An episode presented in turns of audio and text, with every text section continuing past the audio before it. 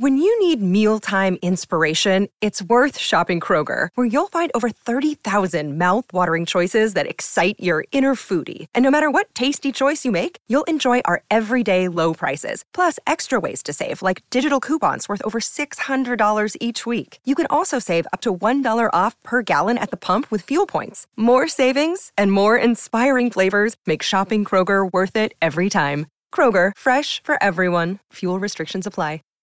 Save big on brunch for mom, all in the Kroger app. Get 16 ounce packs of flavorful Angus 90% lean ground sirloin for $4.99 each with a digital coupon. Then buy two get two free on 12 packs of delicious Coca Cola, Pepsi, or 7UP, all with your card. Shop these deals at your local Kroger today or tap the screen now to download the Kroger app to save big today. Kroger, fresh for everyone. Prices and product availability subject to change. Restrictions apply. See site for details.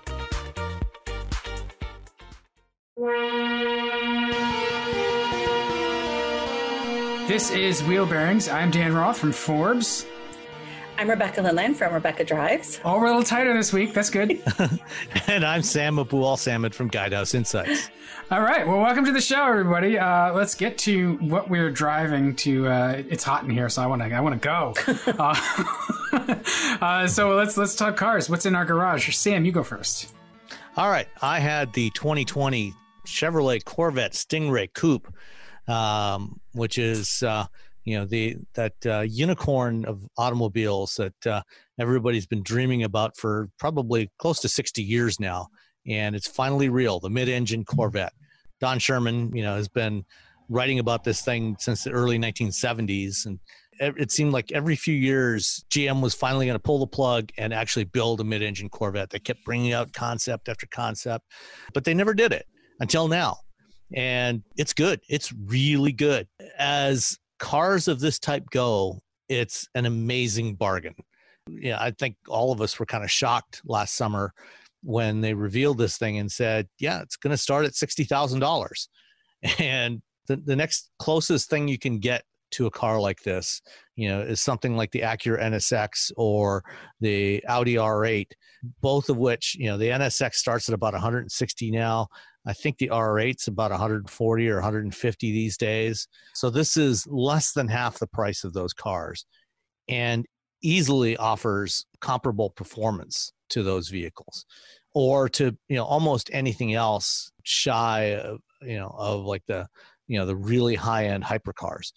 the one I had was a base model uh, with all season Michelin Pilot Sports, so not even summer tires. Uh, and I took it out, you know, had it in sport mode. I didn't put, you know, not even in track mode. I didn't use launch control or anything. I just put it in sport mode so I could get the the timer up. And I was on a, a rural road, nobody nobody behind me, on a slight uphill slope, and I just stepped on the gas, and it went from zero to sixty in three point three seconds. you know, wow. and this is you know straight out of the box. Well, and I kind know, of love just the fact modified. that they gave you a base model. That's awesome. I think they should. Yeah, yeah I, mean, I, think it's great that they're giving out. I know Steven Ewing had a base model too, and a I think it, it, it looks and feels well. You'll have to tell us about the feel, but it looks great in base model form. How does it feel? It it feels great. you know, I know um, Tim Stevens from CNET uh, from Roadshow had a Z51 last week. Uh, Jill Ciminillo had a Z51 in uh, Chicago as well. Um, but you know, this this base one, you know, there's not a whole lot of reasons to to upgrade. Um, the the only options on the car I had were the performance exhaust, which is like twelve hundred dollars, and the four hundred dollar uh, race or torch red seatbelts. So the seat belts seatbelt color matched the the body color. Uh, you know, no no other options on but there. But it says so and much really, about their confidence in the vehicle that they're willing to put that that trim into the press fleet. That car is bad. Yeah, I mean, we almost never get base models of any, right? Even you know, even entry level cars. You know, it's always you know the mid level to premium models. Well, and somehow and, I swung an invite to the launch out in Vegas, and they had uh, they had base models there for us to drive as well. You know, I mean, they, the yeah. the one that I drove was eighty five thousand, so clearly not the base, but just the fact that they had people in them just says it says a lot. It really is. It has to be respected.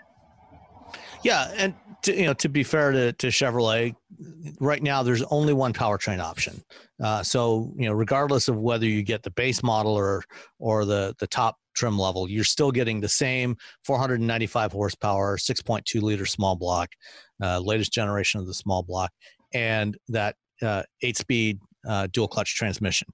So that's that's in all of them right now. Next year, there's a Z06 coming, which reportedly will have uh, a flat plane crank V8, uh, similar to the one that's in the C8Rs that are running in the IMSA Sports Car Championship this year.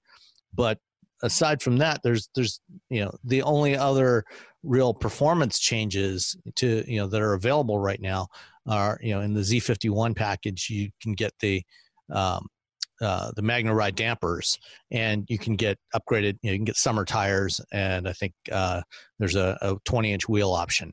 Uh, you know, but then you know there's a bunch of other options you can get as well, but they don't really impact the performance of the car. You know, so basically, you know, even at the base level, you're getting the same level of performance, which is pretty remarkable.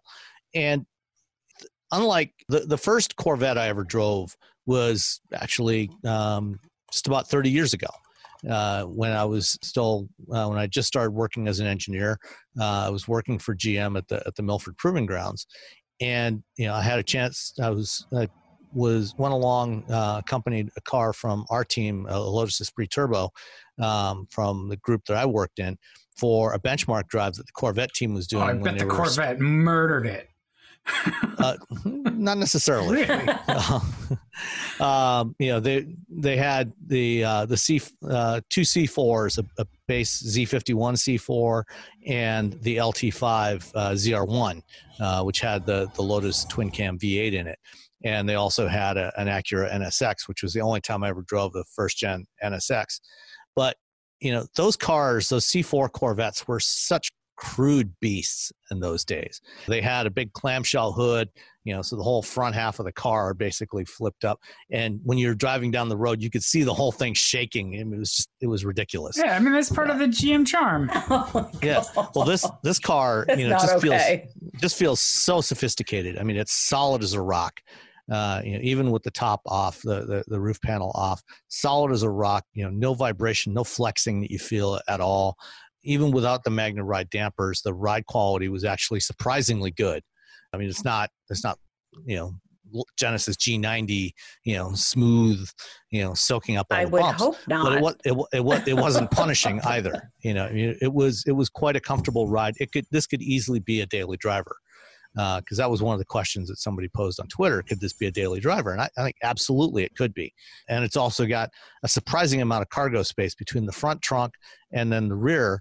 Just for for giggles, I opened up the rear and uh, just to see if I could fit my uh, inflatable paddleboard in the back, and I actually could. I I, flip, I, I put my uh, stand-up inflatable paddleboard in the in the rear trunk and closed the lid, and it, it fit perfectly. But how much does it tow?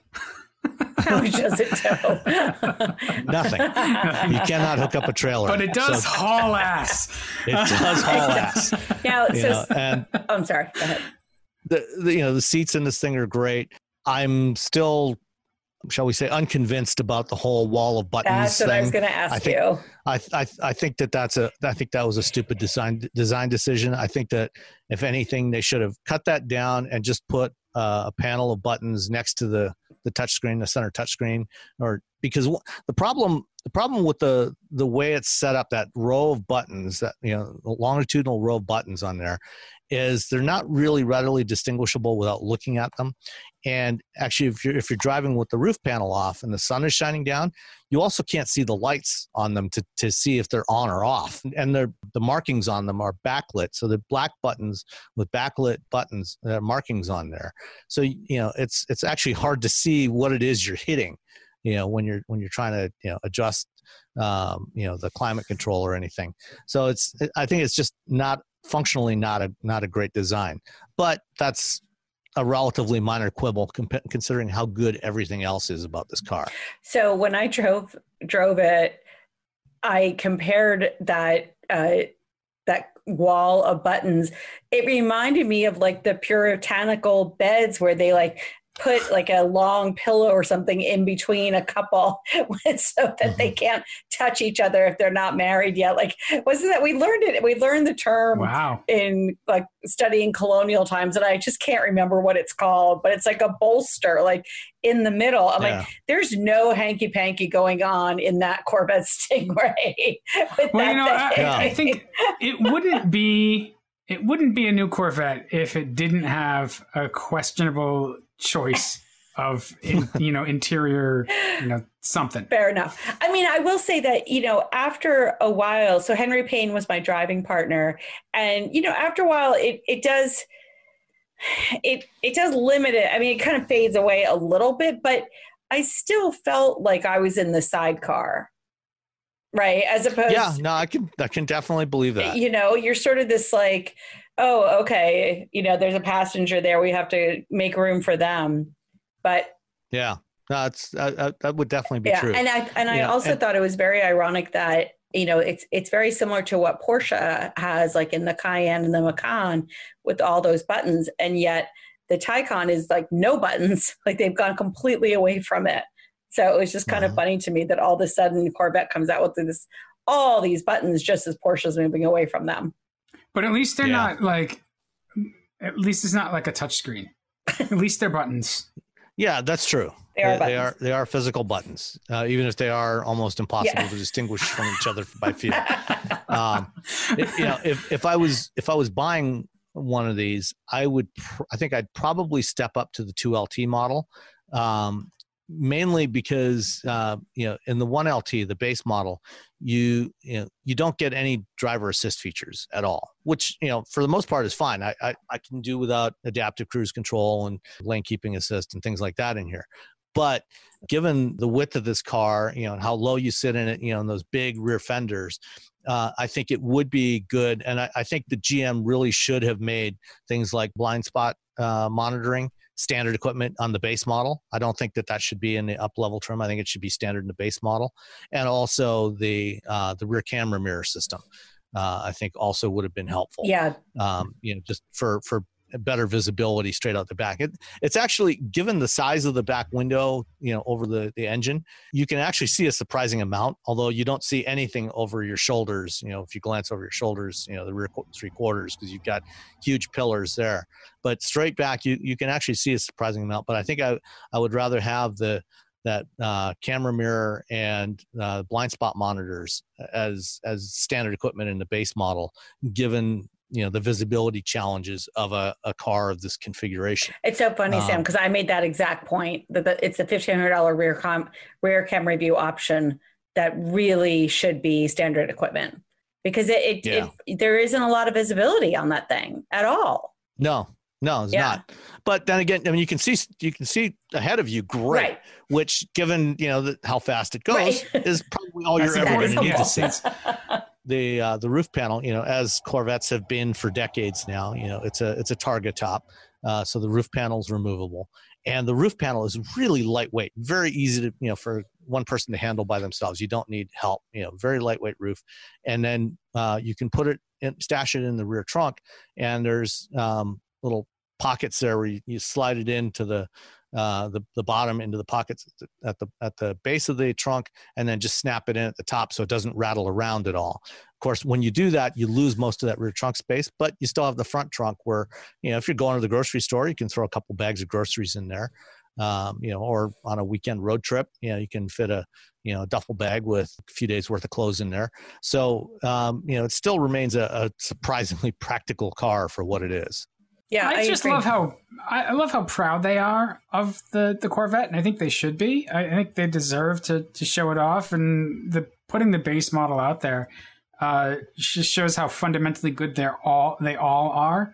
Uh, you know, they had a lot of a lot of stuff to a lot of details to really figure out with making the mid-engine Corvette and making it for the price, and certainly the performance that it delivers uh, makes it all worth it. You know, that, that's it's just a you know we waited for 50 years for it. It's finally here, uh, and I I'm assuming it lives up to the wait. You know, uh, I I will have to sort of reserve my judgment for driving it, but uh, I don't know. You guys seem a little bit more lucky out there than I I am out here. So I think for the yeah, I, mean, I think for the most part, people uh, are really happy with it. Yeah, I, I certainly wouldn't complain. You know, to to get a car with this kind of performance, yeah, and I mean the design has really grown on me. I I actually like this design better than the C7. Um, the C6 is still probably my favorite yeah. uh, modern Corvette, but the the C7, you know, I was less enamored with it. The design, I always thought the design was a little busy, especially the back end, but this one really works for me. So Sam, and I got I got a lot of comments from people, you know, when I went to the store or just people walking by seeing it in my driveway. I bet. So Sam, uh, how are sales of it? I don't know if you know off the top of your head. Uh, I don't. Um, you know, it's kind of hard to judge because they don't really know, report them. Basically, well, they do, but it, quarterly, you know, it went right? on sale. Yeah, they they report quarterly, and it, you know, it went on sale. You know, in volume in January, they had a, a few mm. sales in December. Um, you know, and then you know, January is obviously not the best time for Corvette sales. You know, it's more spring summer car. Right.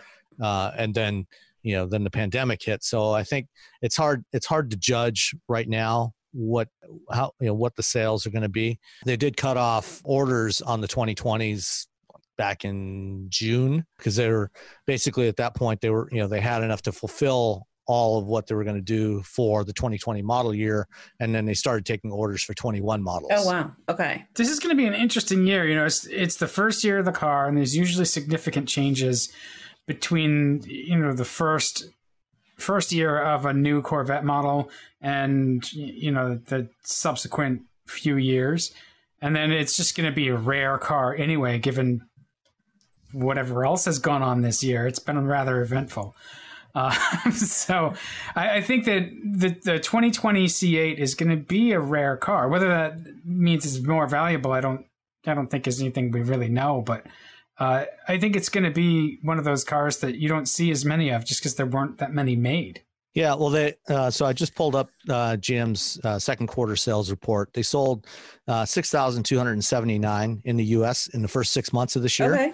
which is down thirty five percent from last year when they were still selling C sevens. Right. It was ninety seven hundred last year. But you know, given the situation, you know, that's that's about what what we would expect. How many Cadillac you know, sedans 30, did they sell? um, Three or four. Less, less than that. Um, they, they, sold uh, 2,500 uh, CT6s uh, and 5,500 CT5s in the first half. Yeah. So. Oh, so, CT5 is doing better than I thought. I mean, yeah, yeah, it's doing better than the CTS was last year. CTS did 4,800 uh, in the first half last year, and this is 5,500. So that is niche model it's volume. Off, it's off, it's off, you know, it's off to a reasonable start.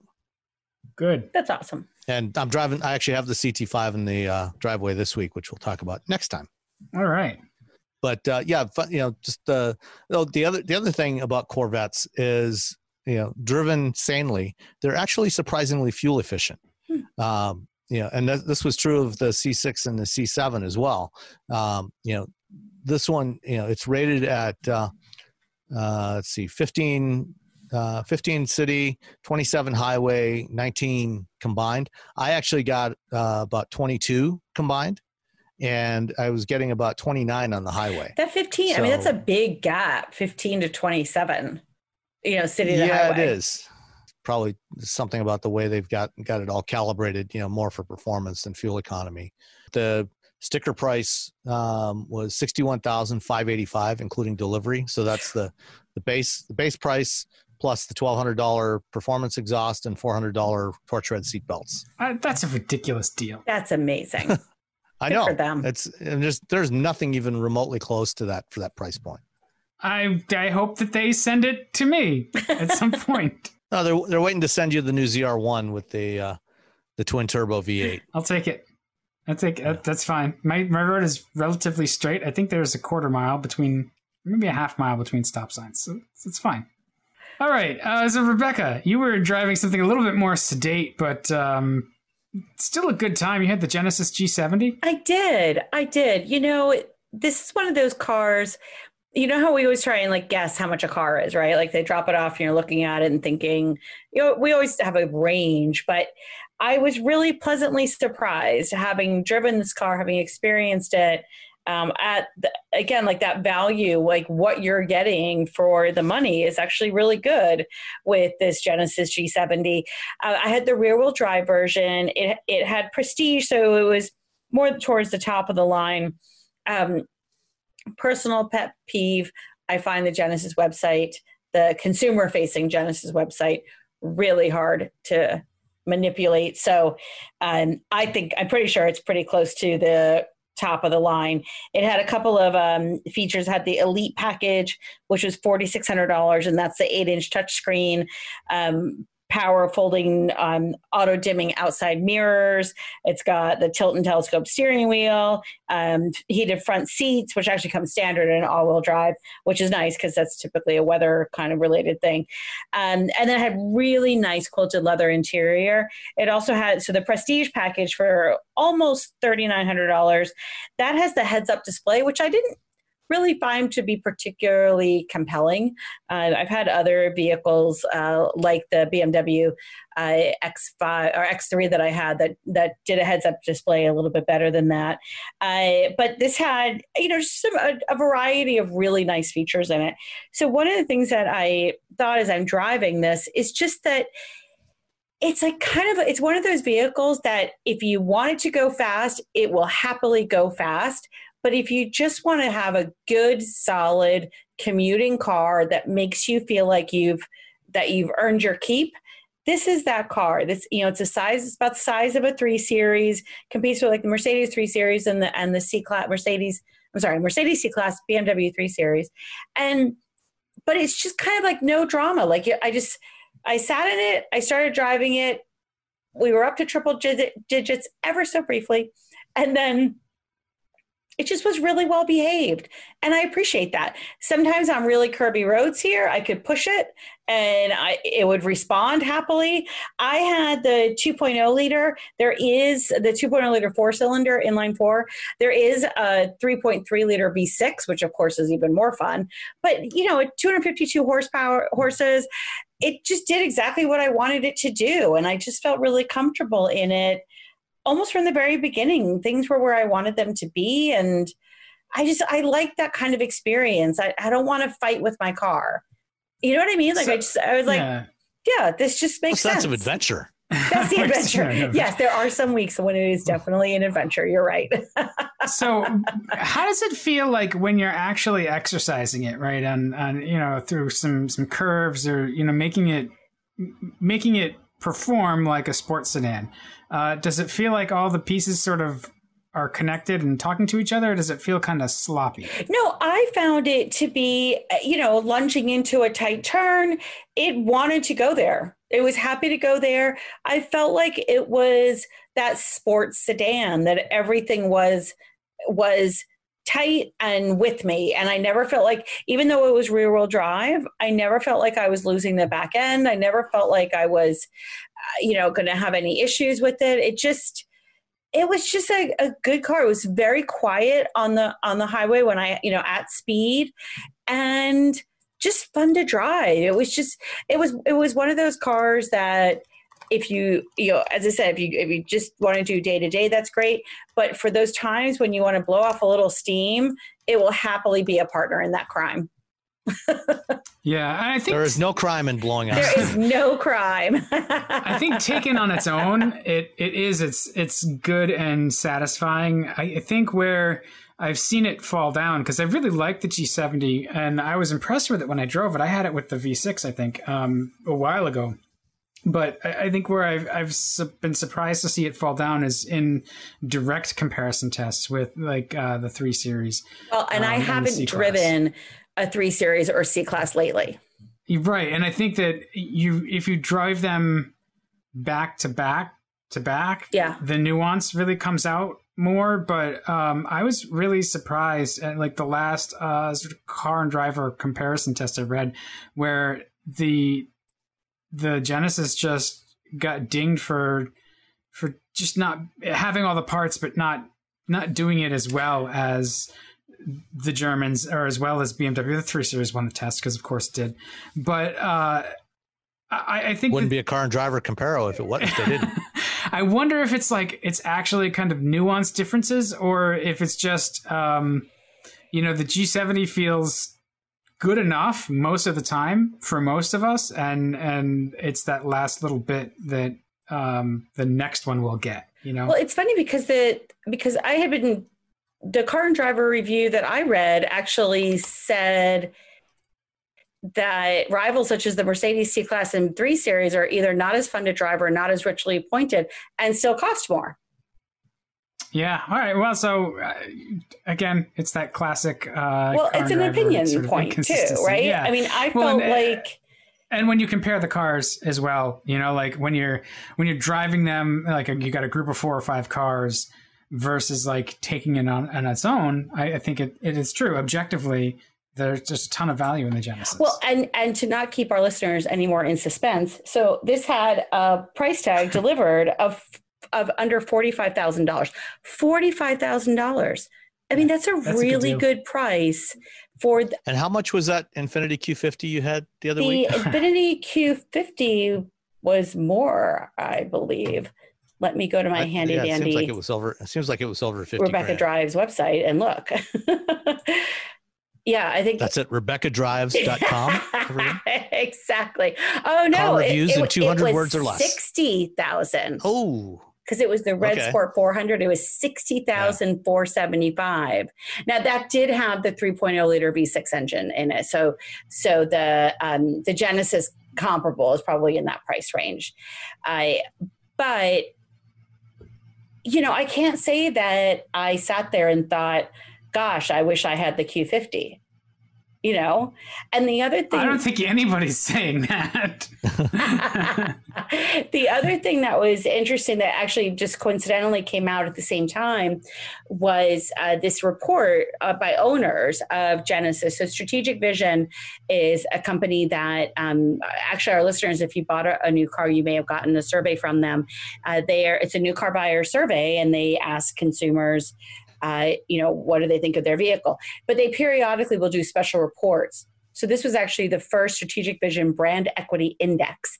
And it basically it asks current and prospective owners how they feel about their vehicles. And so Genesis actually scored the highest of any brand uh, of any any uh, brand overall in for um, for confidence for smart choice and for refinement in terms of owner. So the ownership experience that people are having is very, very positive for them.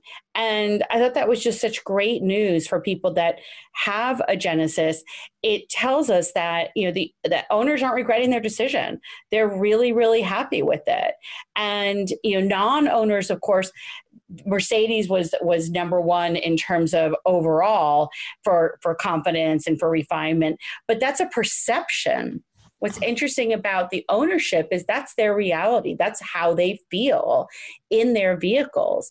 And so I thought that was just really such great news for Genesis as it continues to define itself, to get itself on the map. And I think we've said all along that the products are there. It's just that they've got to work on the on the brand perception and their current owners can really be advocates for that for the brand to improve on the sales and perception.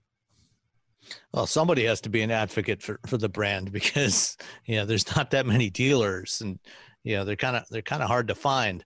So you know if if owners are willing to speak up and you know we've certainly seen the power of of you know voice you know voice of the owners or, or you know um, you know just customers uh, the testimony for a car when you look at a brand like Tesla. Yes. You know, Tesla doesn't do any traditional advertising, you know, and they rely completely on, you know, the the voice of the community to amplify, you know, the the message of the company and it's worked great for them. So hopefully it'll work for for Genesis well, well, but Genesis, the one thing that they're missing is Genesis doesn't have a figurehead at the top of that brand doing outrageous shit all the time, keeping them in the news, getting all kinds of earned media.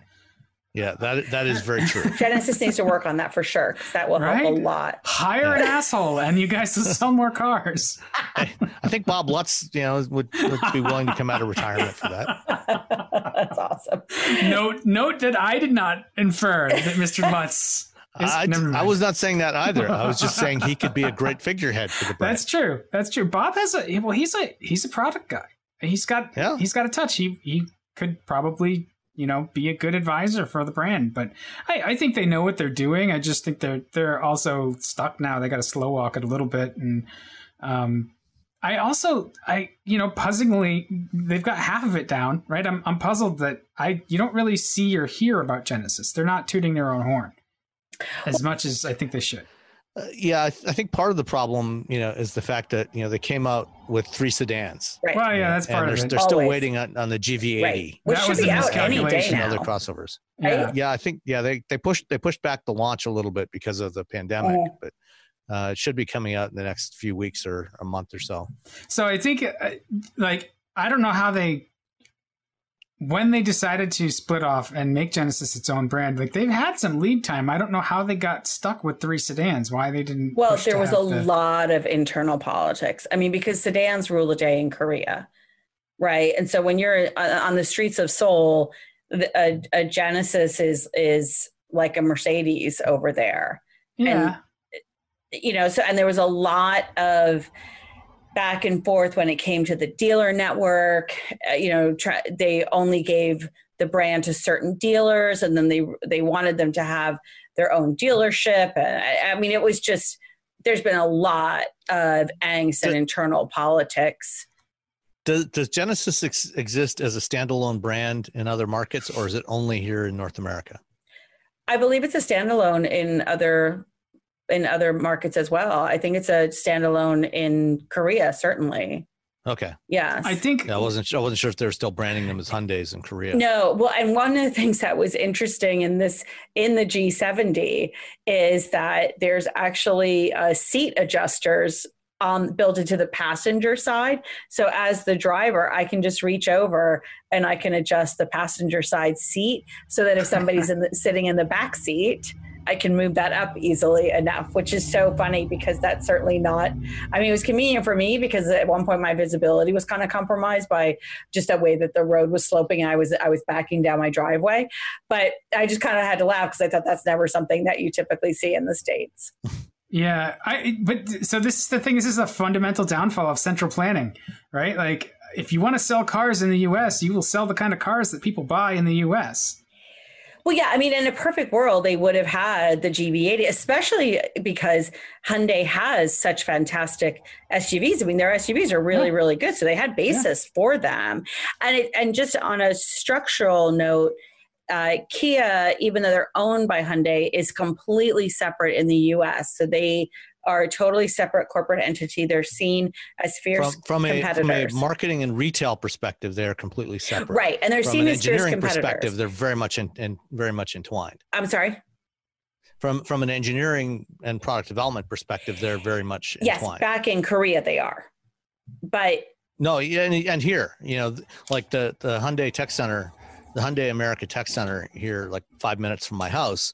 Um, you know, they do work on Hyundai's and Kias. It's actually the Hyundai Motor Group Tech Center now. But they are not but allowed. They, you know, I was told by them that they were not allowed to talk to each other. That like the Hyundai people couldn't find out what was in the on, Kia Telluride. On on on the on the marketing side, they're not.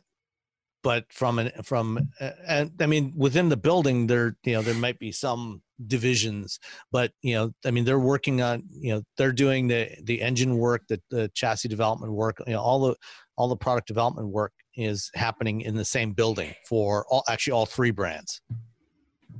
Okay that's yes. gotta be weird. But they were just very they were emphatic when we were on the kia launch uh, for the telluride that they were a separate company. Oh yeah and and yeah they they always they always remind us of that you know anytime anytime that we slip and say you know uh, refer refer to you know the optima and sonata as being the same car or you know the uh, uh the the elantra and um the forte you know or you know the or the telluride and, and the palisade and, and the telluride yeah.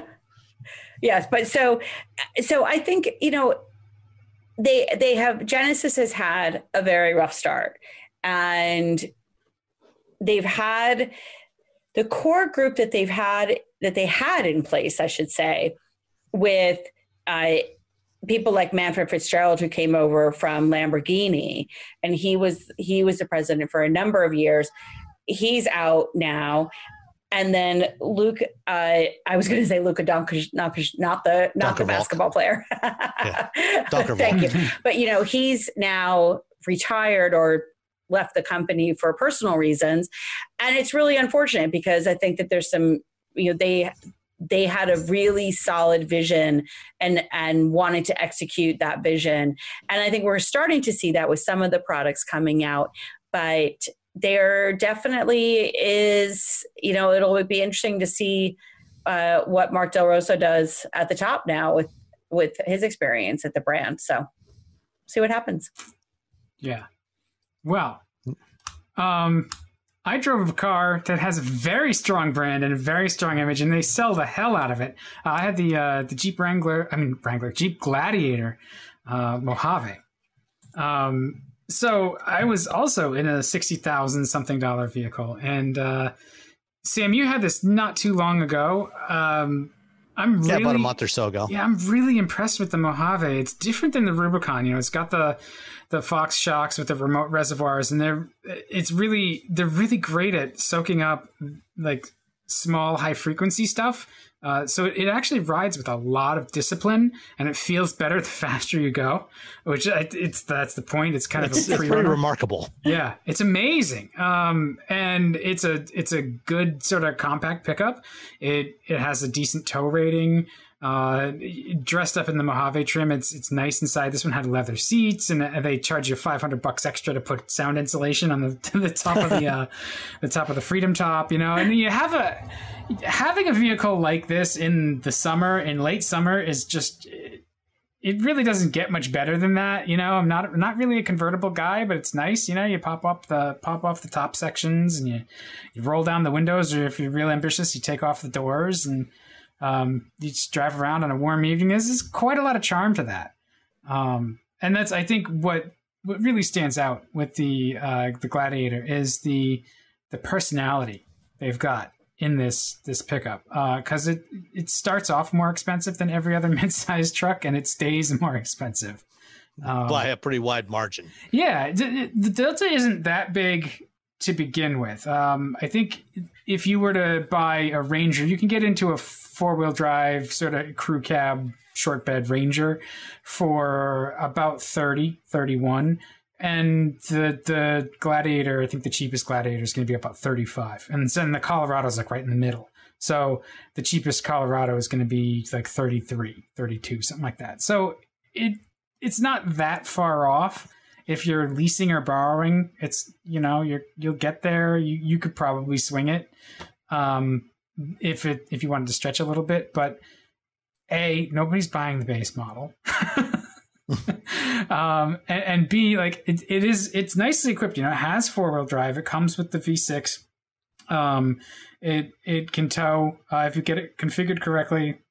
I think it can tow seventy six hundred and fifty pounds which is just the top of the class. Or uh, they may have, GM may have fiddled with the Colorado to get it to 7,700, so they can claim that has the best in class towing now.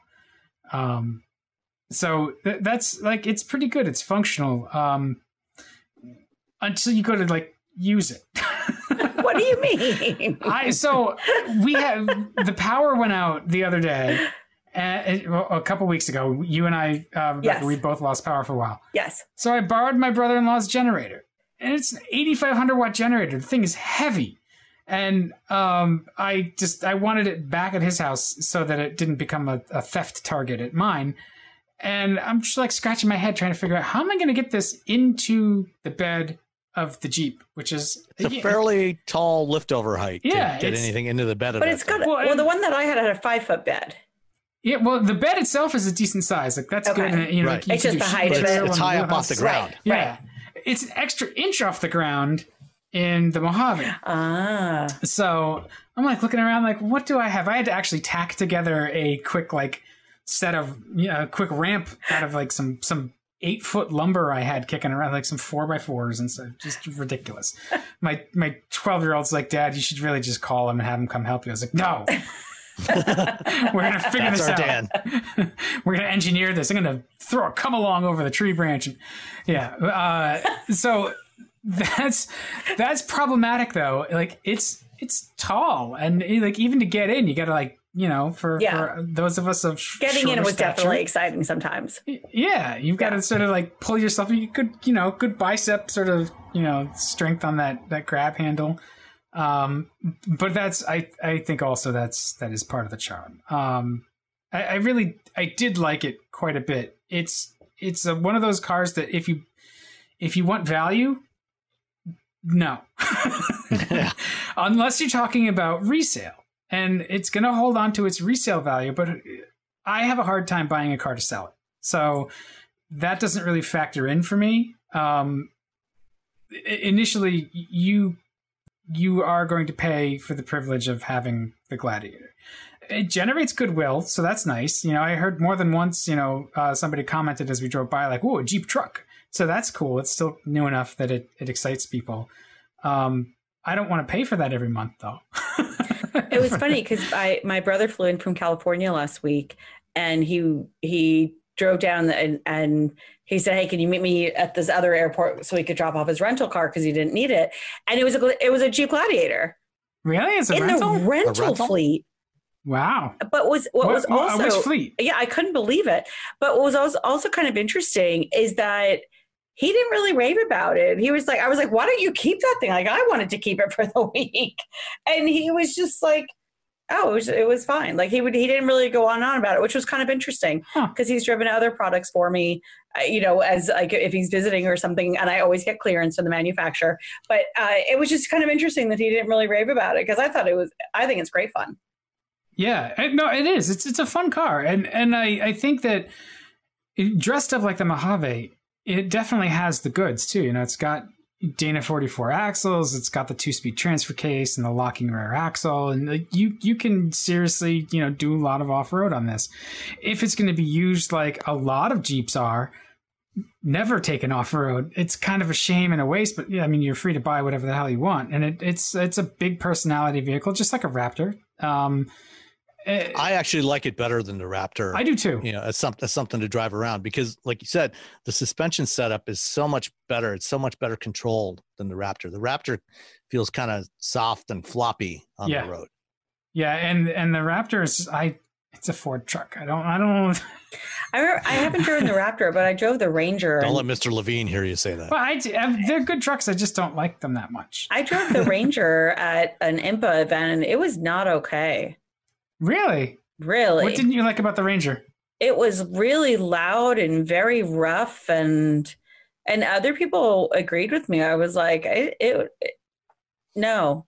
I think part of the problem with Uh, the Ranger is that it only has the, the 2.3 liter EcoBoost in it, which is a powerful enough engine. You know, it's, it's actually more powerful than the um, the engine that's in the Gladiator, I think. Um, but it's it's still it's, it's a, got more torque. I think it's got a, in the truck. It's got a little less horsepower because I think it's like 275 or something. Oh, okay. I was gonna say that's got to be like a 300 horsepower engine, but that Yeah. makes sense. They traded horsepower. It is in the Mustang, Yeah. but not not in the Ranger. um, you know, and I'm I'm actually surprised how well the Gladiator does with the the V6 because it's, it's got 285 horsepower and 260 pound feet of torque. It's not a light vehicle in the first place. So to get to that towing um, number where uh, the the Gladiator Mojave can only do about six thousand pounds. Oh, I say only. That's pretty good. Um, That's, I mean, that's sufficient for what most people need Yeah. for towing. I mean, you know, mo- most people that that tow, you know, are towing, you know, maybe a, bo- a boat, you know, that's typically about between four and forty five hundred pounds, um, you know, or you know, a, a trailer travel with a trailer, couple yeah. of snowmobiles or jet skis or something like that. yeah. I'll do a jet ski trailer all day long. Yeah. um, you know, I, I think that the the e torque system might help fill in the gaps. You know, because the the Pentastar, uh, it, it you got to work it a little bit here. Um, so the e torque might help. Um, the diesel's coming. I don't think the diesel. The rumor is the diesel's not going to tow anymore because they've just got to figure out how to package all the stuff in the front of it. So it's going to lose some cooling. Um, so the the heat is a problem with the diesel when you when you well tow. if, if you're if you're not if you can't tow with the diesel then there's no point in getting the diesel at all I Yeah, mean, that's that's the point of getting a diesel right in a truck um, like that. well it'll tow more efficiently but I, you know, david tracy had an interesting write-up about it one of the problems with the gladiator getting over that 6000 pound tow rating to get to 7650 was that there's just not a whole lot of space on the front of it to package Oh, okay. um, you know a, a thicker radiator a larger radiator more ducting some, you know like there was yeah they had a real challenge getting enough heat out of the uh, the cooling system, and they got there with the gas engine. Uh, but the diesel has a charge air cooler, and it's got to go somewhere, and so Yeah. that takes up Well, space. And, and one of the things that they've talked about with the Gladiator, one of the differences between the Gladiator and the Wrangler, if you look at the grill, it's actually the same grill, except on the Wrangler, there's like a chrome trim bezel around the interior, around the perimeter of each of those slots. Yep. And on the on the Gladiator, they actually removed that to make that those slots just slightly wider and taller, get a little bit of extra airflow in there to, to get the cooling they needed for the Gladiator, Yep. which you know which they didn't need on the Wrangler. And, and part of it too is like it's gaming tests, like fuel economy. You know, because Yeah. they're doing the SAE uh, towing test, it's, it's a combo of cooling and gearing and which gear the engine is in, so which RPM it runs at, depending on how much heat it's going to generate. So it's it's all it's just it's fascinating, uh, sort of deep nerdy engineering. Uh, but yeah, I don't I don't think the diesel's going to do any better in sort of the the sort of uh, overall number. It's probably going to tow more confidently. It's just going to feel better. Um, and I think it's probably why you're not going to see a Hemi in here either. It's just you can't can't get the heat out of the Hemi either um, in in that engine bay. So it kind of is what It's a shame because that you know the one thing it could use is a Hemi in there. Yeah, yeah, but uh, you know, there's there's something to be said for like the 1930s theme that the, the gladiator pulls off. You know, it feels feels cozy inside. You look out over that rounded hood with the flat fenders and stuff. It just makes you nostalgic. Mhm. Uh, which No, I I, I like it a lot. I think it's totally the point. It drives really friendly. It drives way better than it really should for what it is, given the sort of primitive Something with two something with two solid axles. Yeah, and I say primitive engineering. It's actually got a lot of very expensive, fancy modern day engineering in it um, to make it behave so well. Um, you know, but it's the the worst I can say about it is that it's it's a serious financial commitment, and so maybe if you can afford it, go It's ahead. Jeep. Of Yeah. course it is. Um, but uh, it's uh, it's a it's a member into a club. Uh, it's a membership into the club too. So you gotta like practice your Wrangler wave. My my son was reminding me about that. He's like, that person just waved to you. He's like, ah, shit, I forgot. So since since getting my Miata, I've uh, you know I've I've learned to you know hit the button on the uh, the console to pop up the headlights when I see another NA coming Oh, through. nice. Oh, nice. Nice. I like that. yeah, so we're not, I'm not friendly like that. I got to remind myself. You're a man of the people. How are you not friendly? It's true. Yeah, I'm a I'm a I'm like a shop steward. you know, I'm I'm grouchy. I look out for my people, but I'm a grouch about it. Curmudgeon, get off my lawn. Exactly. Um, all right, so I, you know, I I think that the Gladiator is a great uh, great pickup. I'm glad we have it. Uh, you, it's going to cost you, but it's. I mean, nothing else really has that kind of charm. So go for it if you can. Rebecca, did you have anything else you wanted to add about the uh, the Strategic Vision Owner Brand Equity Award? No, I think it's uh no, I think I said my piece. You know, it's just again, it's an interesting kind of uh just another marker that consumers can look at and address and say, you know, you can Google if you're doing your research and say what strategic visions owner brand equity award and then you get a good idea of the ownership experience for some of these people Okay. Well, there there's another uh, award that also came out the uh, from JD Power. Uh, not so much an award, I guess, but they uh, measured the Technology Experience Index, and you know they inter- did you know sent out surveys to uh, you know customers of you know all the all the major brands, um, and did scoring um, on categories including effectiveness, innovation, and customer reception. Um, and interestingly, the uh, you know they, it had a total maximum score of a thousand. Only one brand got over 600, and that was Volvo. Uh, got 617. That is um, everybody else went down from there. Yeah, it's infuriating. Don't encourage them. yeah, and uh, you know, then second on the list was BMW. Another uh, fascination. with the 583, uh, Cadillac at 577, Mercedes Benz at 567, and Genesis at 559. Uh, and you know one of the things in, the, in, this article that's mentioned you know tesla isn't on the list and for and it's for the same reason that tesla is typically not on uh, the quality surveys the jd power quality surveys because what they um, what they do um, what jd power does they send out these surveys to people who have bought cars from these brands and you know they have to get the customer data uh, from the manufacturers. Or, or in, in some states they actually get the customer data the registration data from the state dmvs but uh, in some states they're required to get permission from the manufacturer to contact their customers.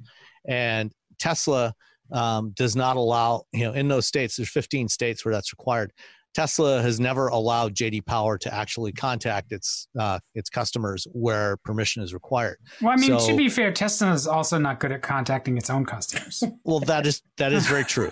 um, so Tesla didn't get an official score, uh, but in the 35 states where they were able to survey Tesla customers, they got a 593 score, which would have put them in second place uh, behind Volvo, which is interesting. Um, you know the the thing the tech that customers liked and didn't like um, they were still uneasy about automated driving systems. And you know i guess in this case it's still it's adas. And last week um, tu automotive put on a virtual conference. You know it's a com they did a combination of several of the conferences that they're responsible for like the, the annual tu detroit uh, conference that's usually in June, and their ADAS to autonomy conference. And I, I sat through a bunch of the sessions and discussions for that conference, and it's it's interesting, you know, how like uh, driver assist features a lot of customers still don't like using those you know things like lane keeping assist and blind spot monitoring which you know i, I would have thought you know that that's the one that I think is often it's usually the best, you know, and cro- uh, combined, especially combined with cross traffic alert. Um, they, you know, things like the surround view cameras, they definitely like. Um, and what else here? Um, oh, the thing that customers universally dislike gesture controls. Which I like. I understand it, but I I don't. I don't know that I agree. I kind of like the gimmicky gesture controls. I, you I are so weird. Come on. I, I, like. I hate the things that everybody. No, this you, is on brand you are, for me. You I, generally, I, universally, are very scathing about frivolous things, and you like gesture control. I, yeah, surprisingly. Yeah, I, well, it's it's like I was gonna say. It's, it's definitely on brand for me to just like completely dislike all the things that everybody else loves and to like the one thing they hate. That totally makes sense. Um, you know, I'm surprised that they don't. I'm not surprised. I, it's it's encouraging to see that they're uncertain about ADAS, and um, you know, it makes at least half of the people uneasy uh, it, because I, I think that that's really a good slice of reality, and that's what we have to. Um, everybody's going to have to either get comfortable with, or we have to make the systems better so that they're actually you know they're soothing on their own uh, when you put them into sort of self-driving mode. And and we're not really there. It's, although the tesla owners i think as a as a sort of group really do love uh, autopilot. Um, no other but it works. Yeah well, no other automaker sort of has that that quite kind of level of evangelism in its uh in its driver base i, I think, think. that if you queried most or the vast majority of Tesla owners, they would describe themselves as innovators and early adopters, right? And yeah. so they're willing to yeah, very much to, so. to take that risk. Like the work I did in Saudi uh, focused on on Tesla owners versus Nissan Leaf owners, and those Tesla owners by far and away were willing to take the risk of to use technology as new as autonomous and that was 5 years ago you know so I think that that's a given. I mean, I have a Volvo XC90 this week, and yesterday I I almost had a heart attack because it's it thought that there was a car when there wasn't a car, like it, around a turn. So as I'm turning, there's a car parked, and all of a sudden I get this eh, loud brake, brake, brake, break, brake, like like I'm, you know how like right. in a, like a in a cockpit where it says pull up, pull up, pull up, pull up, like, pull up. Yeah. and I was like, oh my gosh! I mean, it scared the dickens out of me. Yeah. you know, and it happened again today. Well, it's so that's that's the other point that uh, the study sort of covered, though, is like many customers are unsure of how to operate the systems or, or what they can do and what what they don't do. Sure. And, and I think that that's that's true. It's funny. Um, back when we were commuting, um, I would, you know, my my wife and I would call each other on our commutes, and uh, you know, she would often hear the systems beeping at me. She'd be like, "Are you going to hit somebody?" I'm like, "No, it's just it's calibrated." And certain cars are calibrated, so they're very conservative. And just like, I'm totally fine. It's just you know making the system nervous. Thinks I'm going to hit the car in front of me that I'm passing now. yeah, like, I mean, the, this the Volvo definitely has an overabundance of systems, and for the most part, they're you know they're quite good they're most of them are haptic first of all which i far prefer. And i understand like if that braking system it it would be very good if say i'm drowsy you know or i'm or it's dark out but the false alarms are you know to your point dan of making them better the false alarms then just make people want to turn it off.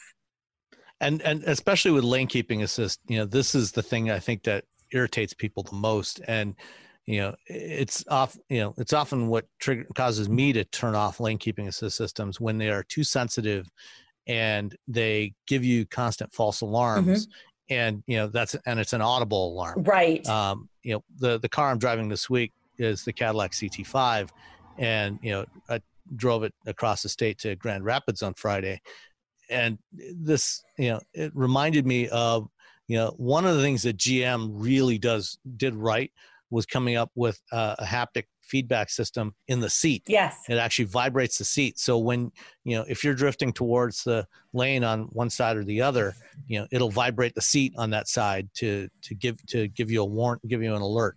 Or uh, if you're backing out of a parking space in a parking lot and somebody's walking down the aisle, you know, there's the you know detects a pedestrian, it'll buzz the seat. You know, which I think is a great, you know, it's a great way to provide feedback um, and it, you know it's not overly sensitive. I think I think they did a, a good job of balancing the sensitivity and you know providing you a good feedback mechanism. Yeah, I think the other really confusing thing is that we haven't we haven't settled on a terminology for each of these things. And right. and we and even if we have like blind spot monitoring, people don't really know what that means. And and I'll you know an example is my when my sister and her husband were going car shopping, they wanted to buy a gently used like off lease vehicle and there were two cars there two jeep grand cherokees that were basically exactly the same. I think i've told the story before. And basically you know one had blind spot monitoring one did not. And i kept trying to push her to say look buy the blind spot monitoring buy that buy that. They ended up not buying it because they went with the one that they had originally picked out and the first time that my brother in law drove it, he said to my sister, Hey, why didn't it tell me the car was there? And she goes, That's blind spot monitoring that Rebecca's been trying to tell you about. And he's like, Oh, I didn't know what that Always was. Always listen to your wife or your sister. I'm sorry. Right. I said, always listen to your wife well, or your I mean, sister on these things. I get paid. Well, I don't get paid, but I get. no, you're a car rider. You definitely don't get paid, right? uh, but you know, it just reminds us. But it it brings it back to that consumer level, right? Of like of realizing that we are so in enmeshed in all of this stuff that the general consumer may still need that translation of what blind spot monitoring actually is. Well, there's a yeah, there's a rush to brand everything yeah. so that it all has your own name on it, and that creates confusion. Um, and then there's also just like back to that that JD Power sort of study, like finding that that people don't know what it does, don't know how it works, and and you know for some of the higher end cars, there's that that training session that the dealer should give you. Um, a lot of them do, but uh, you know, even that, it's you sit with the you know the person from the dealer for a half hour or an hour while they go through the car, and then you're so overwhelmed because the feature set is so deep that you just you, you forget or you've tuned out halfway through because it's just it's a lot, you know. Yeah. Um, yeah. and and so I don't I don't know how we make that better. And the you know the Volvo experience that you're explaining is like well that's how they've sort of decided to handle it is they're going to make the system conservative and it's it's going to uh, be really preemptive and probably you know that's good in a way, but also uh, it can annoy the crap out of you. Well, yeah, because so, the first thing somebody's going to say if they crash is, "Why didn't the system notify me?" Right, exactly. Right. So, they're so, going and, and like part of it, yeah, part of it is like, well, if it's going off all the time, at least you're seeing the thing you've bought, you know? Right. like, um, you know, lane keeping systems, I think most people generally don't like because they fight with you um, and and a lot of them just they can't follow the lines. Uh, the, the, lines on our highways aren't that great in at least in this region, so they get confused. Uh, some of them are real good. Others they sort of wobble around, you know, from right to left as they try to stay centered. Um, but the and, you know we're gonna i think they're gonna figure out what people want and what people don't want and some of this stuff is gonna go away or, or just get get better so it gets out of the way? I think I think it's more it's going to get better. I don't think most of these features are going to go away. I think one thing that will definitely get better is the the branding. You know, as you said, you know, manufacturers have used their own branding. You know, like adaptive cruise control. You know, um, Super Cruise Auto. Toyota calls it, um, you know, ra- uh, radar cruise control. Hyundai calls it uh, smart cruise control. Nissan calls it intelligent cruise control. I mean, everybody's got their own branding for, the, for the intelligent, yeah, for the yeah. for the same the same thing. So, you know, one of the things that's good is um, Consumer Reports has really been making a, a push to standardize the naming of these features and you know, there's also I think we've mentioned it before as well. The National Safety Council has a program called My Car Does What. Yes. Uh, and there's a the website mycardoeswhat.org where you can go and you can see all the different features and you know there's explainers on what they do.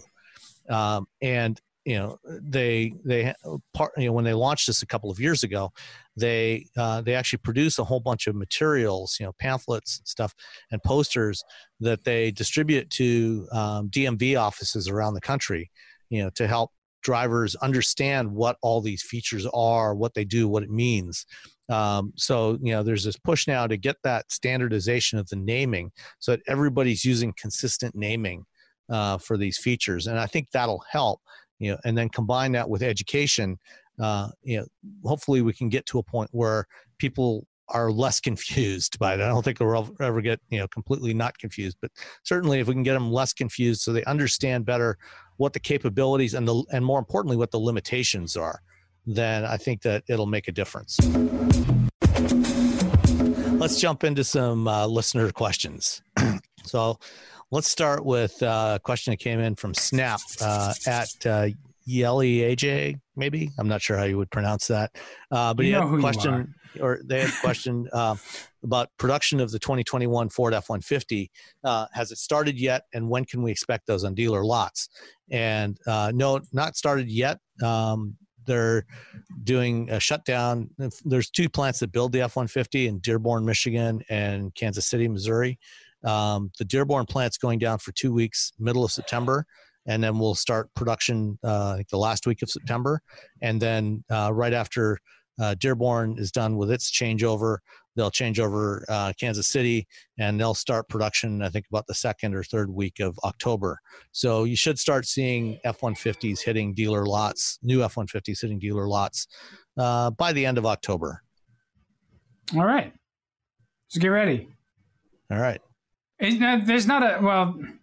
Was yeah the, the 2021 is probably worth waiting for if you really must have it. There's not a huge gulf between the 2020s and, and 21s in a lot of ways. They're both really good trucks. If you need a truck, get one. You, will be you'll be pleased. Yeah, I think I think the big the big difference. Uh, there's actually several big differences. One, the interior on the new F-150 should be much better. Did you saw it last week, didn't you, Rebecca? I did. Yeah, this was one of the products that they had out yeah. with the Bronco. So was the interior better than the current F-150? You know, I unfortunately because there's really not Fords in our press fleet, I rarely get the opportunity to drive them. But I will say that this one had a, a beautiful interior, and they also had a lot of nice small, uh, uh, the emotional solutions that I call them, just finer details of uh, of you know being able to make it they, they really thought about making it a work truck along with making it a beautiful vehicle inside and out so I think you know, from a cost standpoint, if you're budget conscious, I, I, agree with Dan. I don't think there's a tremendous amount of differences. But over time, those kinds of small things like having a platform for a computer to be able to work, uh, being able to um, you know just the, the ingress and egress was was really easy uh, both from the cabin standpoint as well as from the truck bed standpoint. And they've just done a lot of really nice thoughtful features to it to the 2021 yeah it's a great update. I mean ford knows how to make a truck and make it work they do. for everyone yeah and and so uh, and and you know you have the hybrid that's also coming up yes. uh, as well Oh, that's uh, true. Which should be interesting. That's true. So, yeah, if there's one segment that needs hybrids, that's definitely. yeah. All right. Uh, next one from Harvey Simon. Uh, question for uh, for me and Dan. Uh, do you consider yourselves part of the auto industry? And uh, the question is prompted by Rebecca's description of herself in the last two shows as part of the auto industry. Uh, quote, we have not done a good job as an industry. And on the previous episode, her wording was similar we in the auto industry. I thought that folks who review cars to do so objectively could not be part part of the industry they write about and therefore would consider themselves journalists.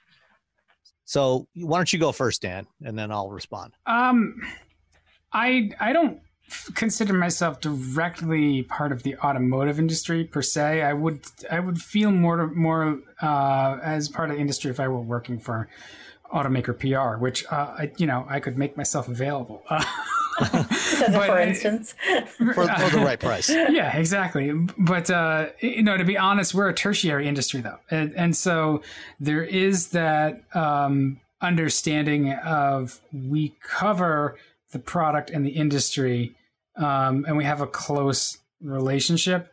Uh, and, and you you do have to be aware of that so that you don't you don't sort of get uh, too far removed from being a journalist. You know, and I, I know that I it's it's hard for me to say I'm a full time journalist too because I'm I'm stuck out here in Massachusetts. I'm stubborn. I won't I won't go to New York. I won't go to LA. I won't go to Detroit. So that limits my options. I can freelance. I can sort of uh, have it as a, as a side hustle, um, and I try not to take up too much space for the people who are doing it full time. because uh, those are the folks who really um, they are a lot more. They're hardcore journalists, and they they should really. And you see it happen. They they they cover the industry with the same zeal that a political recorder, reporter does and should cover politics. And and uh, you know uh, it, it's their beat. Uh, so I, I guess yes, I consider myself part of the automotive journalism industry, but not the automotive industry per se.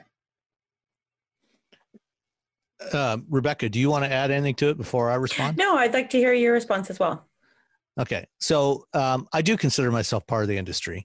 Uh, you know, I don't work for an automaker or supplier anymore. I used to. Uh, I mean, that's where I started my career, working for suppliers uh, as an engineer.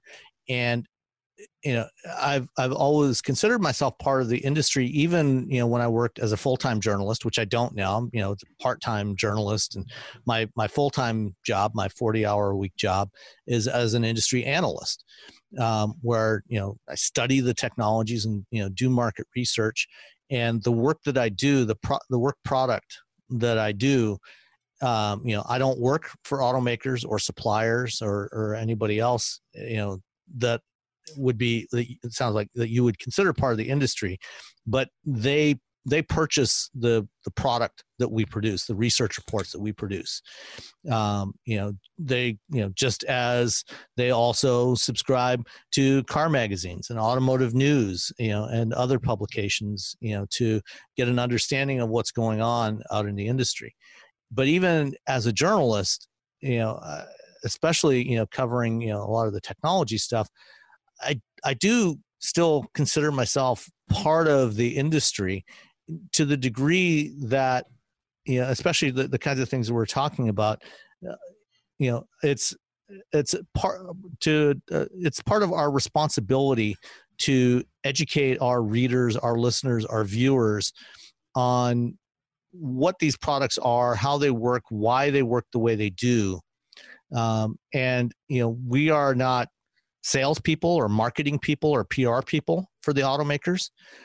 But we you know it's our job to educate you about you know what are you know what are these products? Why do they work as they do? And what should you know about them? And you know to the you know to the quotes you know about rebecca uh, you know what she said about you know we've not done a good job as an industry you know uh, I think that was probably in our discussion of EVs, right. or I know I know uh, you've you've certainly used that that wording in the context of EVs and, and some of the other things we've talked about on the show. Um, you know, it's it's all of our responsibility, even when we're not working as for automakers, to help people understand what what can an EV do or what can an ADAS system do for you. Um, you know, that's that's what we do as communicators, you know, as media communicators, is helping people to understand. And um, you know while you know and we and we try to do that um, you know while not necessarily being salespeople not promoting you know any particular product but helping them understand what it is about a product that they might be interested in. Right. I mean i feel um, like we're scouts. You know it's if you think about scouts whether it's baseball or basketball or football they evaluate players right? And they're part of the industry. And some scouts are independent, some scouts will work for a specific team, but it's we're providing. Uh, I think one of the, we're providing a service, but we try, I think, as much as possible to remain objective, which is why we often have a pro and con. Like I always try and bring up something that I didn't really like about a product. There's rarely something that's completely fawning. Uh, you know, a fawning review isn't going to help anybody. And so I think that's one of the things that we try and do is, as you say, Sam, provide that perspective and provide that our this is our experience with that vehicle. And while we're, I, I mean, I do feel like I'm part of the industry also. You know, we're in, we're yeah. meshed, we're enmeshed in it. This is what we've been doing for over 20 years. Yeah. yeah. And, you know, you can, you can be objective. Um, you know, having an opinion is not mutually exclusive with being objective. You know, in fact, I think I think it's necessary to be objective to have a valid opinion. You know, to have a a responsible opinion. I wouldn't necessarily valid, but but uh, you know, a responsible opinion. You know, to to have you know to for us to do our jobs. You know, we have to give you our opinions, and we have to come at it from you know from a position of trying to be objective about it so that it's honest you know both you know about how we feel about it. And as you can see sometimes we disagree on stuff um, you know and and that's good because you know we're we're all three of us are coming at it from very different perspectives. You know we uh, we have di- very different backgrounds very different needs and wants uh, in a vehicle. And you know there's a lot of things we agree on and a lot of things we disagree on you know and those are all perfectly legitimate i think. Well i, I would like to throw it back out to um, the listeners and, and sort of you know take their temperature. Like why do you why do you listen? What keeps you coming back? I know part of it is uh, people have learned our our personalities and those those likes and dislikes and wants and needs in vehicles. And i think part of that is you you align yourself to a degree with the opinions that um, the you share, right? Like you you know, okay, this music reviewer always craps on this particular band that I like. you, know, you, know yeah, I mean? no, like, I've, I've always said, you know, a movie critic, you should follow the critic whose movies you agree, whose critics you agree with. Like if somebody suggests a movie and you go and see it, you actually like it, follow that critic because everyone has a different I, I, you know a different like and dislike. There's some movies that I really like, and there's some movies that I don't like. And so, if, or you should also follow critics you disagree with. Well, no, no, absolutely. But yeah. but you know, we do. We each. I, I agree. Like I would be. I would love to hear more about how our listeners perceive us and what they think about it. But you know, it, to me, it's just like if you want to go see a movie, go back to the critic whose movies you actually liked. You know, their recommendations. Yeah. Or you know, I I love to you know, the journalist thing is just to to be like a a small child, right, and just keep asking why, why, why, why, and and throwing it back. So. uh if there's an opinion or uh, you know, some rant that one of us goes on, and and you want to know more about it, like you know, I, I'm very open to that, and I think that that's something that is really healthy is to be challenged on that. And uh, for, yeah, I think we do it amongst ourselves too, is just to to make sure that we're we're asking each other, well, okay, why do you feel that way? What is your reason for for liking or disliking? I think it's pretty clear why I don't like touchscreens, you know, and, and I think it's also clear why some people do like them. Um, to me, even though I dislike them, you know, so that's I, I, think that's where you get the. And this is an area where Dan and I wholeheartedly agree. the deeper understanding, but but I know like like um uh you know, even just putting climate control in auto or uh, using the, the voice command. I know Rebecca, you like voice command. Um, I never think works. to use it. Yeah, and and it's it's fun when it works, but you know, like to me, it feels tedious to use. But it's it's that you know, there's enough depth to this that I think that's what what uh, keeps it keeps it interesting. Um, so yeah, I I don't necessarily myself feel like I'm part of the automotive industry, but uh, somebody wants to change that. let's, let's talk. um, I'm glad that you guys feel like you're part of the industry. That's good. But Harvey, thank you for the question, though. That was from Harvey Simon. Yeah. All right. Next up uh, from Adam uh, Jakowenko. Uh, something Rebecca said on our most recent show. You're getting us in trouble, Rebecca. I know, right? and, it was her mentioning the value of rear cross traffic alert. We're an EV family and shop Teslas briefly, but we're extremely disappointed to find that such a high tech car does not offer this. That feature, is amazing. I had no idea it didn't offer it be, because we find it so valuable. There are so many times that where our Chevy Bolt, which is what we wound up buying, buying, alerted us to things we could not see.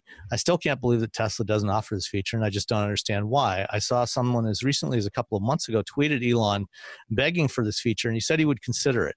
It's just crazy to me that it's on almost every car in this price range. And I know it's a bit of a hard stance to take, especially for Tesla fans out there who will and have said to me, just use your camera.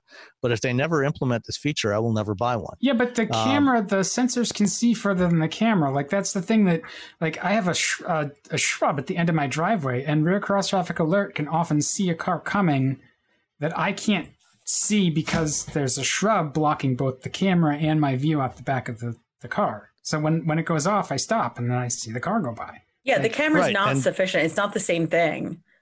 Right, and and the cameras are also not you know on Teslas are not positioned where they could be utilized for cross traffic alert. You know, so the the way cross traffic alert works, it actually is uh, it's using the same hardware that's available for your blind spot monitoring. So there's two short range radar sensors in the rear corners and the rear bumper on, on either side um, that uh, are they're mounted behind the plastic covering on your bumper and or typically they are anyway. Sometimes they're um, actually integrated into the tail light assembly, but that's another story.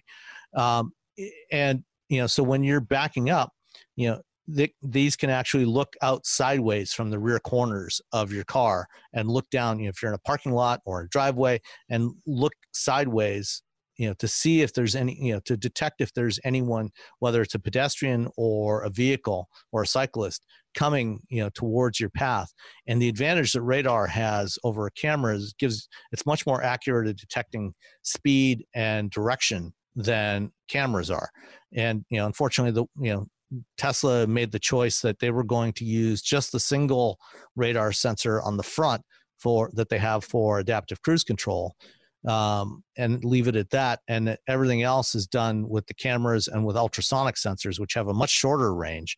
And they're not as good at detecting where the object is, whereas radar is very good at that.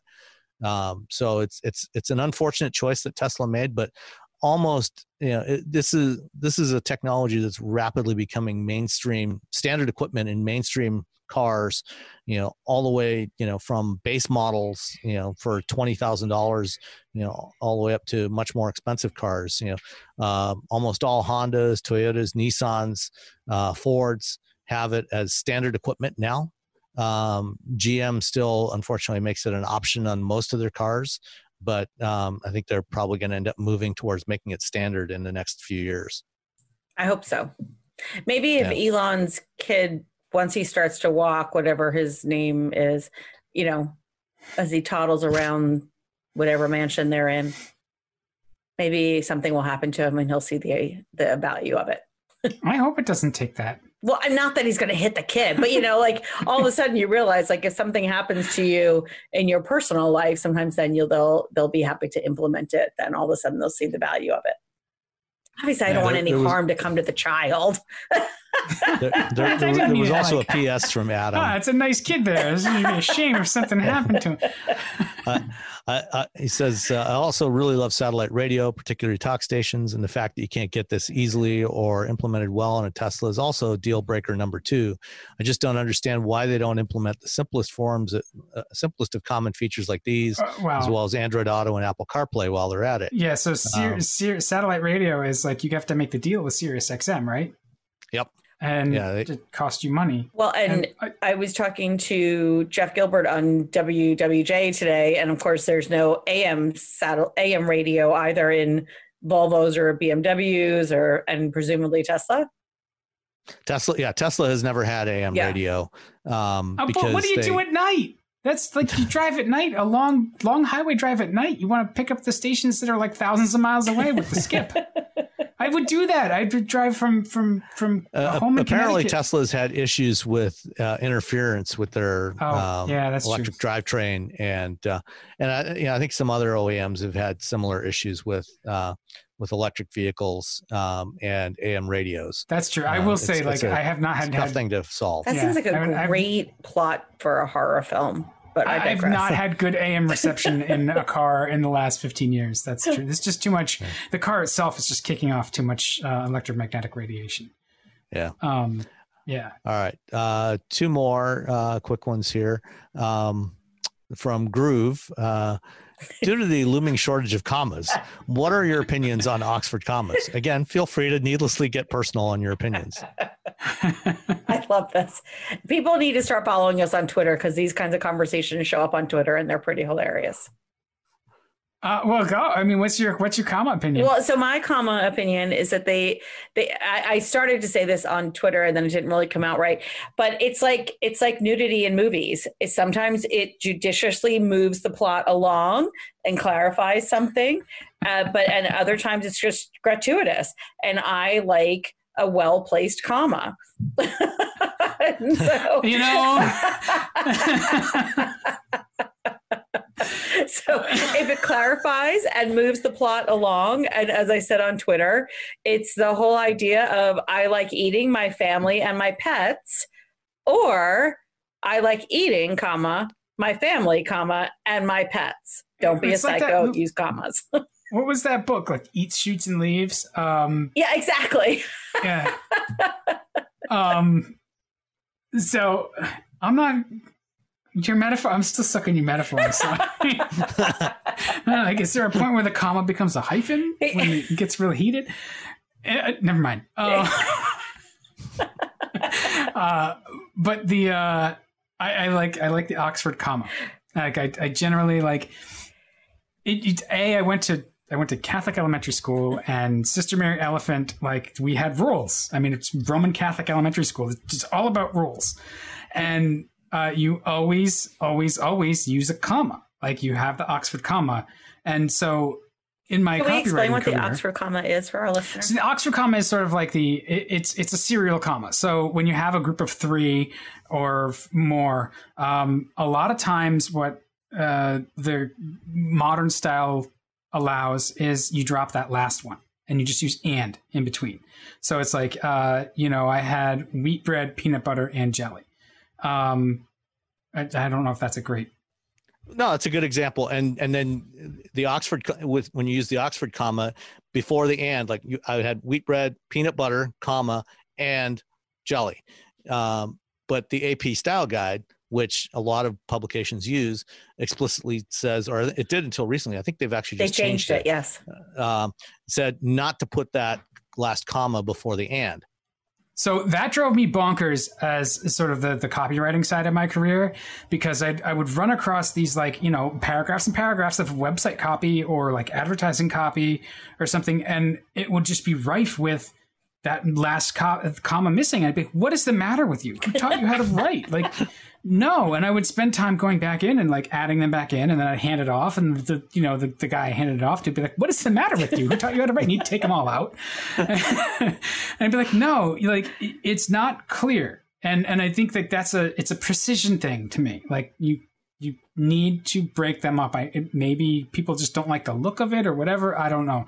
I there's a lot of stuff I don't like about AP uh, style. Um, Passive voice. It, yeah, the I hate the passive voice, but partly because I'm an advertising copywriter, and so uh, we want action. But also, just like as a as a um, as a journalist, or or you know somebody who's writing about you know the enthusiast press more so than a journalist, like we want action in our stories, and and really it's not not like that sort of classic bell curve to the story. I tend to start off with the Fichtean curve, which is like you start on action and it looks more like a sawtooth. Um, so like the science of, of how you're structuring the story goes together with the style um, and and I just I, I, don't know like I like the precision of the Oxford comma it makes my intent very clear and I I don't like the AP style guide so much I don't like Chicago um, my favorite style guide ever has been Elements of Style um, not be, partially because it's flexible uh, a lot of it's like E.B. White and and uh, William Strunk going yeah generally do this but you know do what you feel. it's very bohemian. Uh, bohemian style guide. yeah. Um, but also, it's just like, it's got a lot of good, just common sense and, and sort of writing for readability, mm-hmm. which is generally where I go. Um, you know, I write for stuff that like is going to be in, enjoyable to read. I want it to be readable, not, not tedious. Um, or if I'm writing, you know, you want to talk about where the writing rules go out the window. Uh, it's writing for, um, for voice. If you're writing a script mm. to be read or you know dialogue to be delivered, oh my god, is the grammar wrong? And I can't tell you how many times I've like handed off a script or something and had it come back with it like the grammar all fixed and be like, no, like you're not going to like it when I pay the actors to deliver those lines for you. like, please trust me. Um, so yeah, I don't know. I I don't know. I I like the serial comma. I like the Oxford comma. I, I agree. Uh, you know, I, I think there are times when it is redundant, you know, and it doesn't add any precision, it doesn't hurt. There's no, it doesn't cause any damage by adding, adding that extra comma there. Right. And there are a, a lot of times when it definitely helps eliminate ambiguity about what the meaning is. I mean, this is the same question, right? So in my house, um, we have the the friction between 12 hour time and 24 hour time. Really? yes. Do you live with Europeans? N- no. Um, but I love 24 hour time because it's. Oh, you're precise. the weird one. Okay. I am the weird one. And, and it's just like, you know, I get a lot of I'm eye rolls. And it's like, but it's A, it's precise. B, it's efficient because you never have to say 3 a.m. or 3 p.m. You know that 3 is 3 a.m. and 15 is oh, 3, you know, 3 in the afternoon. Like, I guess you have to do a little bit of like mental translation, but it just again, it's it's precise and efficient. That's you. That yeah. is you in a nutshell. Except for I am efficient. not efficient. I I enjoy precision and efficiency. I do not uh, necessarily exude it. All right, one one last one before we wind up for tonight. Uh, continuing the pizza theme from last week. Oh boy, what would be your perfect food delivery vehicle? for pizza or for any food? It, the question says perfect food delivery vehicle. Oh. How about food receiving vehicle? That's what I like instead. oh, you like? Do, oh, do you mean like you like to get the pizza and then drive around and eat it? That could be a challenge if it's fresh. Yeah, yeah. If it's too hot, um, yeah. burn the roof of your mouth. yeah, that's that's never fun. Um, I, I, I don't know. Food deli- just you know, back think, the tractor trailer up to the driveway. I'm gonna I'm gonna go with one of those little Ford Transit Connect little vehicles. Yeah. Something yeah, like the Transit that. Connect's a the Transit Connect is a good, you know, flexible um, you know, adaptable vehicle, you know, to deliver a single pizza or to, you know, cater a whole whole party. You know, it's it's it's great. Yeah. You What know, was gives the, you a lot um, of capability. What was the Domino's car? Was it the DXP? It- Uh, yeah, it was um, it was a modified Chevy Sonic, yeah. and um, they replaced the passenger side rear door, like uh, in the window. They took out the window and basically put in uh, a little insulated compartment and a, special door on there, so that the delivery drivers could open that up, stick the pizza in there. It would stay nice and warm, and you know until they got to the delivery and then and then drop it off. Um, and they they still have those around. Uh, you know, here in, in Ann Arbor and Ypsilanti, the Domino's stores still have those. Well, I so following on this theme that uh, Daryl or at D King Cole sent in, uh, I would be curious what everyone's pizza delivery cars are today. Like, so when the guy pulls up from my place, it's a little Kia Soul, all decorated out, all wrapped up in their pizza theme from our Curry's Oh, Pizza nice. in Cos Cob, Connecticut. Some of the best pizza I've ever had in my life. But yes, they have little Kia Souls that run around town. Huh. Our, I think the last time I had it delivered, it was a. Um, uh, I want to say it was like a GMT 355 uh, Trailblazer or something. I felt kind of bad for the guy. yeah, I, I, I tipped him too. a lot. I gave him a big tip. um, Yeah, I, I I usually don't get delivery food. I usually go pick it up.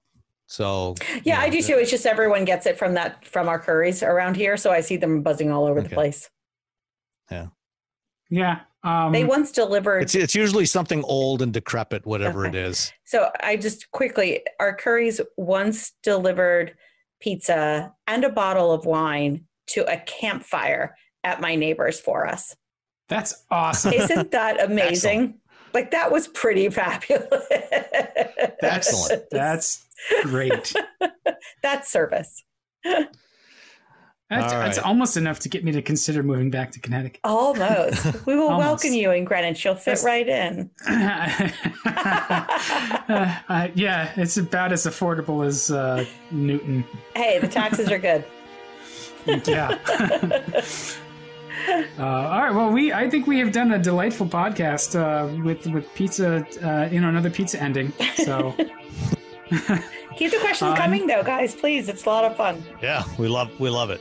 Yeah. Thank you. For sure. Um, and so until next time, uh, you know where to find us. And uh, in the meantime, we'll, uh, we'll we'll keep the shows coming. So uh, yeah, reach out, let us know uh, if there's any food related stuff that we can help you out with. Yep. That- and don't forget to rate us on wherever you find us, please. That will help Yeah. as well. All right. So until next time. Thanks, everyone. See ya. Cheers.